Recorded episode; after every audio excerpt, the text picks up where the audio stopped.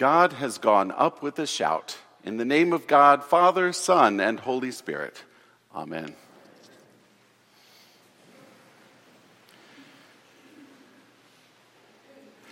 Takeaways from unexpected goodbyes can stay with you for a long time. In the 2002 movie Spider Man, the main character, Peter Parker, is being driven to the library by his uncle Benjamin. Peter has just been in a pretty severe fight at school, and his uncle is concerned. When he drops him off at the library, he tries to talk to his nephew, telling him he's changing. He's not the same as he's been before.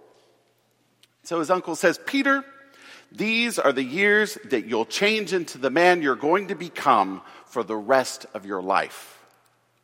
And he keeps on by saying, Remember, with great power comes great responsibility.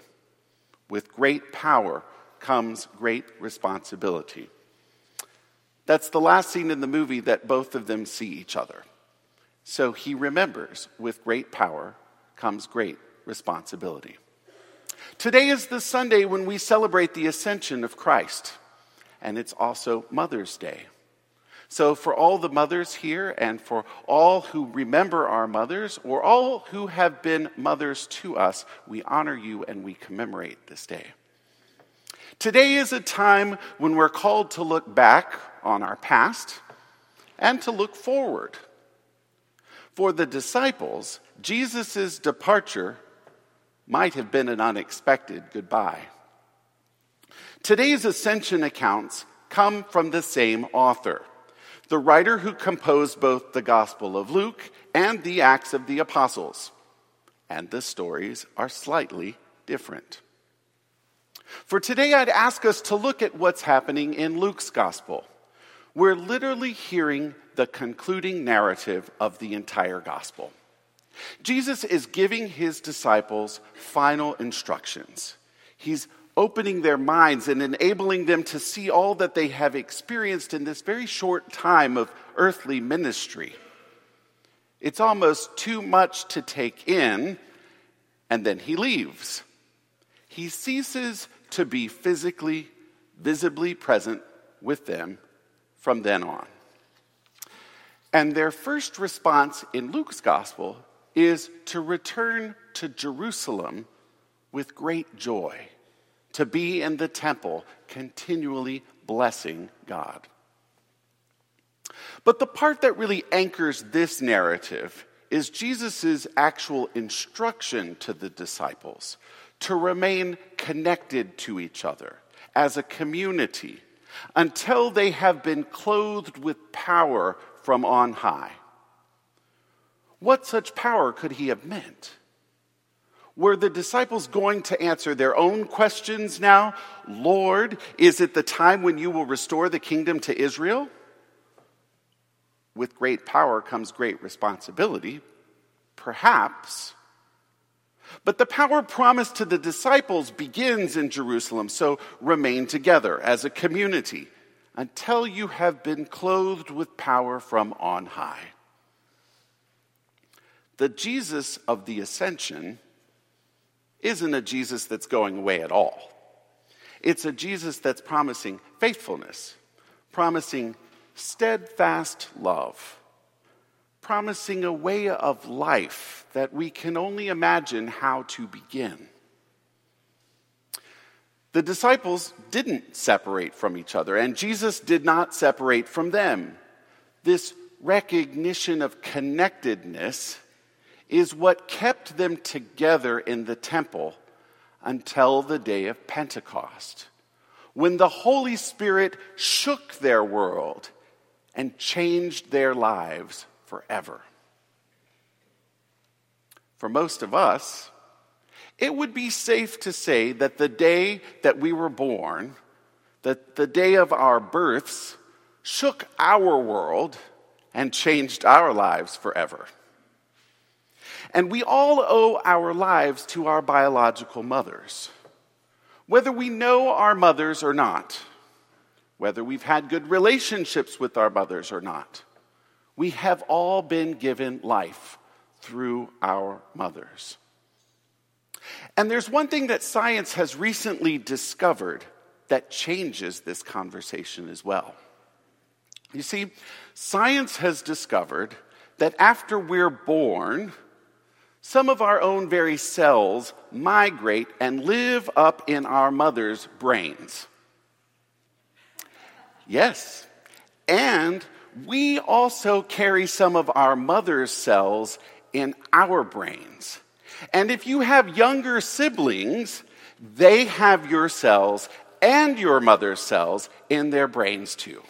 This isn't DNA code. These are actual cells of another person living inside you. Now, where I'm going with this is that even though science doesn't know why this happens, they don't know. Science definitively says that we, our mothers, and our siblings are actually physically connected for our entire earthly existence. Whether we maintain close relationships with our family or not, we're physically a part of one another, even more physically than just sharing DNA.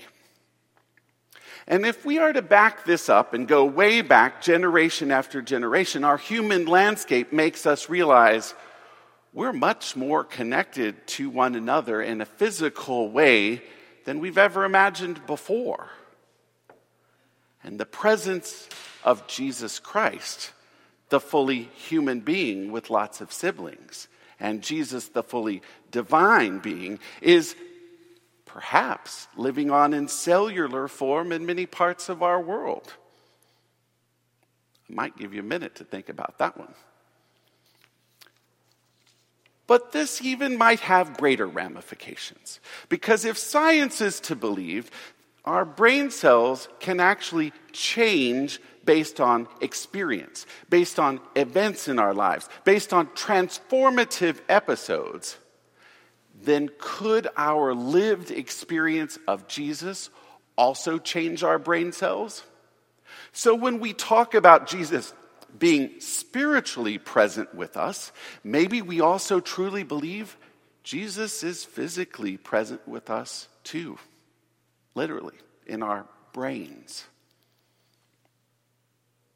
Going back to the story again, Jesus is telling his disciples to remain connected to each other until they are clothed with power from on high. Staying connected to each other to, restre- to receive strength and courage and continue loving and blessing God in the temple. Staying connected in order to receive the breath and transformation of the Holy Spirit on Pentecost. Staying connected. And that's where we come in. Ascension isn't about Jesus separating himself from us at all. It's about Jesus helping us realize that we haven't ever been separated from the presence of the divine.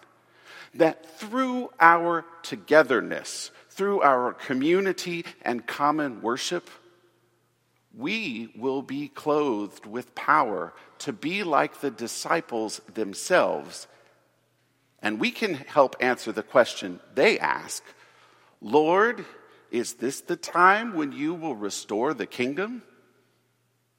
To the disciples, the takeaway from Jesus' unexpected goodbye might have been to get to work. And that stayed with them for a long time because their work has been passed on to us 2,000 years later. And that work, we call that work mission. The real mission of God's community, the church, as it says in our prayer book, the real mission of the church is to restore all people to unity with God and each other in Christ. I'm going to repeat that. It says it in the prayer book to restore all people to unity with God and each other in Christ. The real mission begins when Jesus ascends because, knock, knock, it's our turn to begin. The power is being given to us. We have Jesus spiritually within us. Our act of receiving and sharing the Holy Eucharist every Sunday also reminds us that we are spiritually and physically connecting ourselves to the divine every week. Our Ascension Day moment happens over and over and over again. The power from on high flows from heaven to us. But are we ready to take on the responsibility? With great power comes great responsibility. We'll never be the same as we were before. These are the times that you can change into the person you're going to become for the rest of your life. With great power comes great responsibility. Today, Jesus reminds us that He's giving His power to you. What's your response?